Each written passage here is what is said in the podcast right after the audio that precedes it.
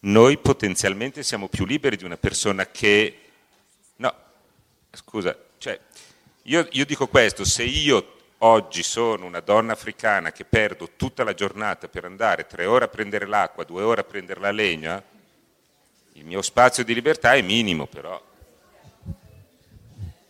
Sì, ma guarda che quella è una persona che non sarebbe fa- capace di fare l'altro a cui tu pensi. Il discorso l'abbiamo fatto anche ieri. Quello che tu stai dicendo è così ovvio che non dice proprio nulla. Pre- sì.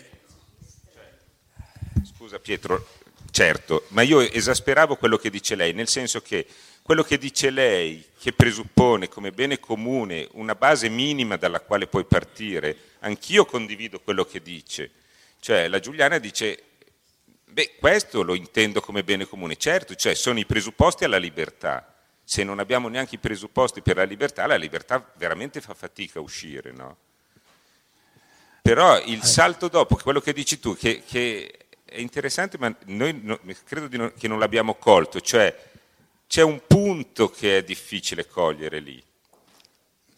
Quando tu dici il pensiero va eh, reso più formante, che, ma qual è questa cosa? Che, che, che ci, secondo me ci sfugge, perché anch'io intendo... No, ti sfugge perché, perché non è una cosa che puoi fare di acchito. Sono esercizi di pensiero all'infinito, ed è questo che facciamo. Se si potesse fare di acchito non c'è bisogno che Steiner scrivesse tutto un libro con un, un'enorme articolazione di pensieri. Tu, di, tu stai dicendo, no, in una società, una società, no?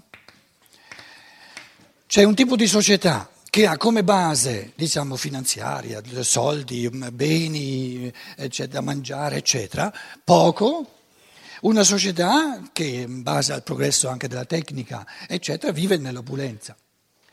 Adesso tu stai dicendo, in questa società ci sono, eh, eh, il, il, faccio una cosa non, senza esagerare, il dieci per cento dei più ricchi prendono per sé questo fondamento per rendere liberi, più della metà prendono il sessanta per cento per sé e al novanta per cento viene lasciato il resto e questi devono, devono sbuffare, eh, come dire, eh, impiegare molto più tempo per sbarcare il lunario, per, per, per comprare il minimo necessario, eccetera, eccetera, eccetera.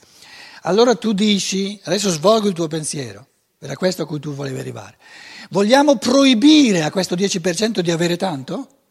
Che lede la libertà degli altri, la rende...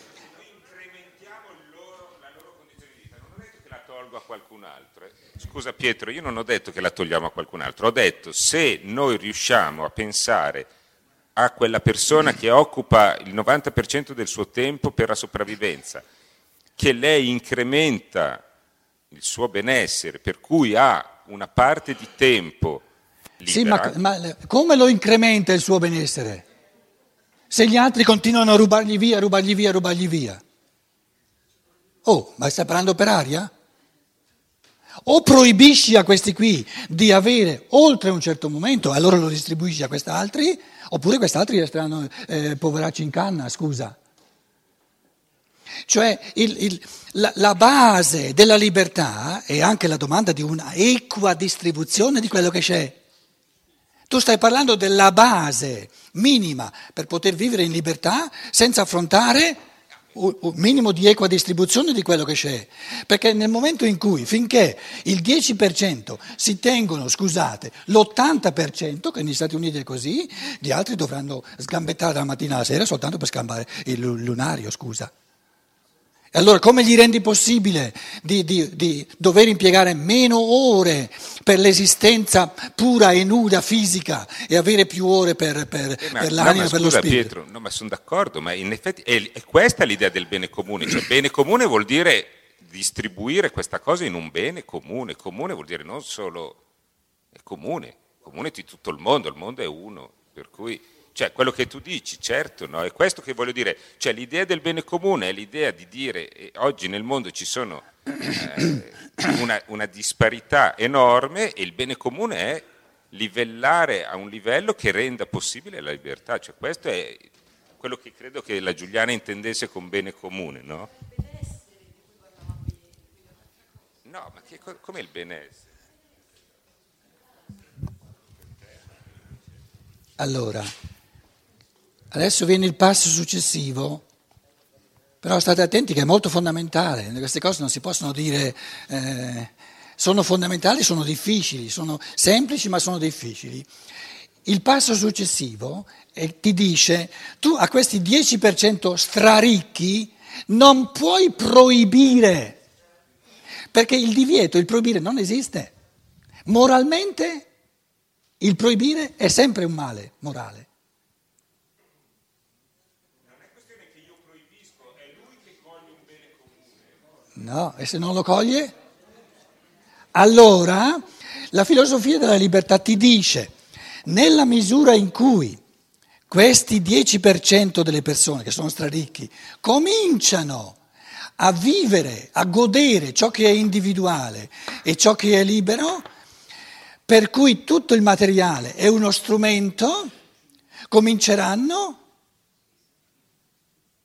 ad aver bisogno sempre di meno e ad avere sempre di più solidarietà per questi qui che anch'essi come uomini hanno l'aspirazione legittima a poter sulla base di ciò che, di ciò che si può dare a tutti godere ciò che è libero e ciò che è individuale.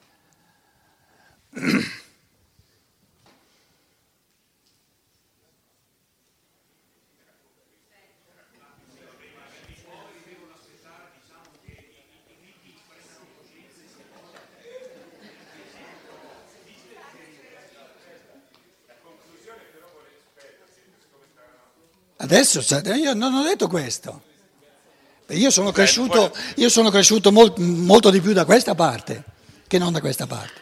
Quattro, quarto figlio di dieci bambini contadini non c'era neanche polenta abbastanza da mangiare, no? Allora io ti dico adesso cosa faccio io se mi trovo in questa situazione. Non aspetto che quelli si convertano, perché da molto tempo ho capito non si convertiranno mai. Soprattutto non si convertiranno se tu li vuoi proibire, se li vuoi costringere.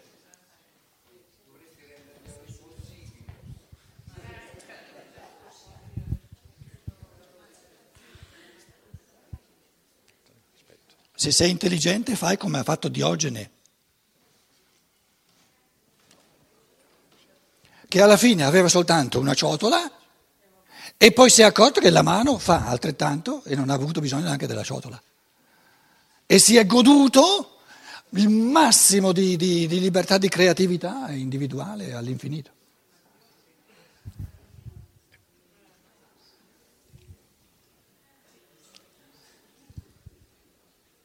Posso? Eh, una osservazione. Dove sei? Sì, sono sì. Qui. Eh, le riflessioni che sono state fatte sento relative alla condizione in cui viviamo. Se andiamo un po' indietro, eh, Stati Uniti, all'epoca dei Pelle Rossa d'America, vivevano pienamente liberi, vivevano in un modo felice. Quando a loro è stata offerta quello che abbiamo sentito, istruzione, case, però distruggendo molto di quello che loro avevano, quelle popolazioni sono state decimate, sono, morivano nelle case, si sentivano costretti nelle case. Loro volevano la prateria, volevano le tende e vivevano liberi, profondamente liberi. Ecco, e... Quindi queste osservazioni sono relative alla condizione in cui noi viviamo, ma eppure, a quell'epoca... Eppure, distruggendo, andando oltre questo tipo di libertà, diciamo, naturale, l'evoluzione ha fatto un passo in avanti, non indietro. E... Perché la qualità, la qualità della libertà diventa un'altra. E però... Però eh, non mi sento, sì, è un fatto che è avvenuto, però eh, con un genocidio eh, di, di migliaia di persone. E... Il genocidio non, è, non era necessario che ci fosse. Noi, st- noi stiamo paragonando due stati di coscienza. Lo stato di coscienza, adesso mi tocca un pochino, non voglio essere razzista, ma mi tocca un po' caratterizzarlo. Lo stato di coscienza naturale e lo stato di coscienza complessificato. Lo stato di coscienza complessificato crea molti più problemi, ti do ragione, però è un passo in avanti, perché è più complessificato.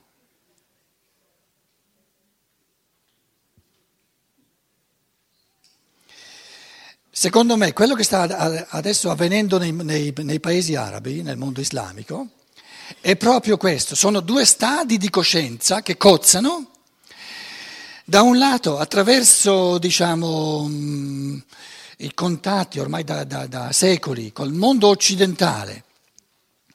C'è questa aspirazione alla libertà individuale, però la libertà individuale è una struttura di pensiero, una struttura mentale, dove... dove il pensiero e la mente diventa molto più complessa, cozzano con un tipo di libertà o di, di, di, di stato di coscienza più semplice e non si rendono conto che da un lato c'è nell'essere umano l'aspirazione a uno stato di coscienza sempre più complesso, dall'altro si vorrebbe la vita sempre più comoda. Per effetto di pigrizia, invece più complessa diventa la coscienza e più difficile diventa sia la vita sia il convivere sociale. E per, questa, per questo complesso queste società arabe non sono preparate. Ho detto in un altro modo, secondo me si trovano al punto, sono un po' eh, come dire eh, generalizzazioni, sono paragoni che calzano fino a un certo punto.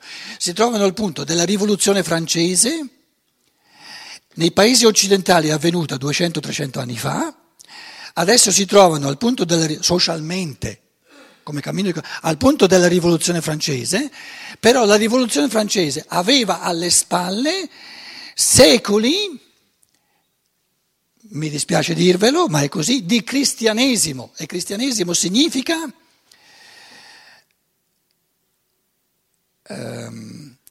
l'emergenza dell'individuo, dello spirito individuale. Questo, questo, questa emergenza dello spirito individuale, per quanto la Chiesa non l'abbia capito, eccetera, eccetera, però c'è. Difatti noi in Occidente, come risultato di questi duemila anni di cristianesimo, abbiamo lo spicco dell'individuo. Questo spicco dell'individuo è puro frutto del cristianesimo, il migliore frutto.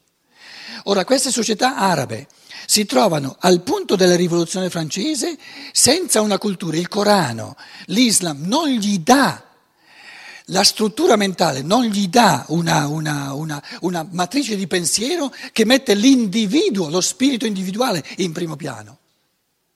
E quindi si troveranno a passare questa soglia della rivoluzione francese dovendo recuperare, secondo me, no? eh, evoluzione che, che, che, che lì non c'è mai stata. E che noi in Occidente dobbiamo veramente al cristianesimo. Quindi io vedo il futuro di queste società molto difficile, molto difficile. Perché, si, ripeto, si trovano, si trovano, si trovano in questo pullulare, in questo ribellare del popolo di fronte al monarca, guardate la rivoluzione francese è lo stesso, poi è venuta la rivoluzione, è venuto il terrore giacobino, è venuto, è venuto Napoleone. Cos'è Napoleone? Lo spicchio dell'individuo.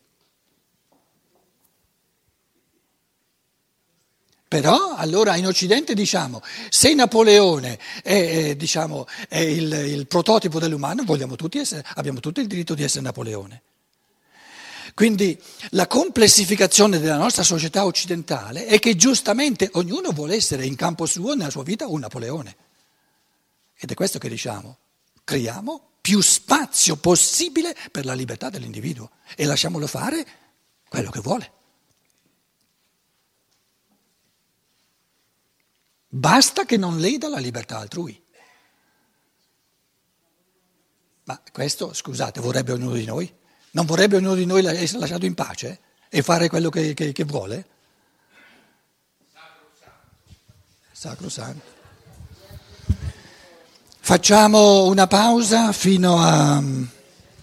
Posso? Oh, dopo, dopo, dopo, dopo, eh, dai. Grazie. Dopo. dopo, facciamo una pausa, fino a, quando è il pranzo? Allora, fino a un quarto, dodici e un quarto, alle dodici e un quarto ci ritroviamo, via.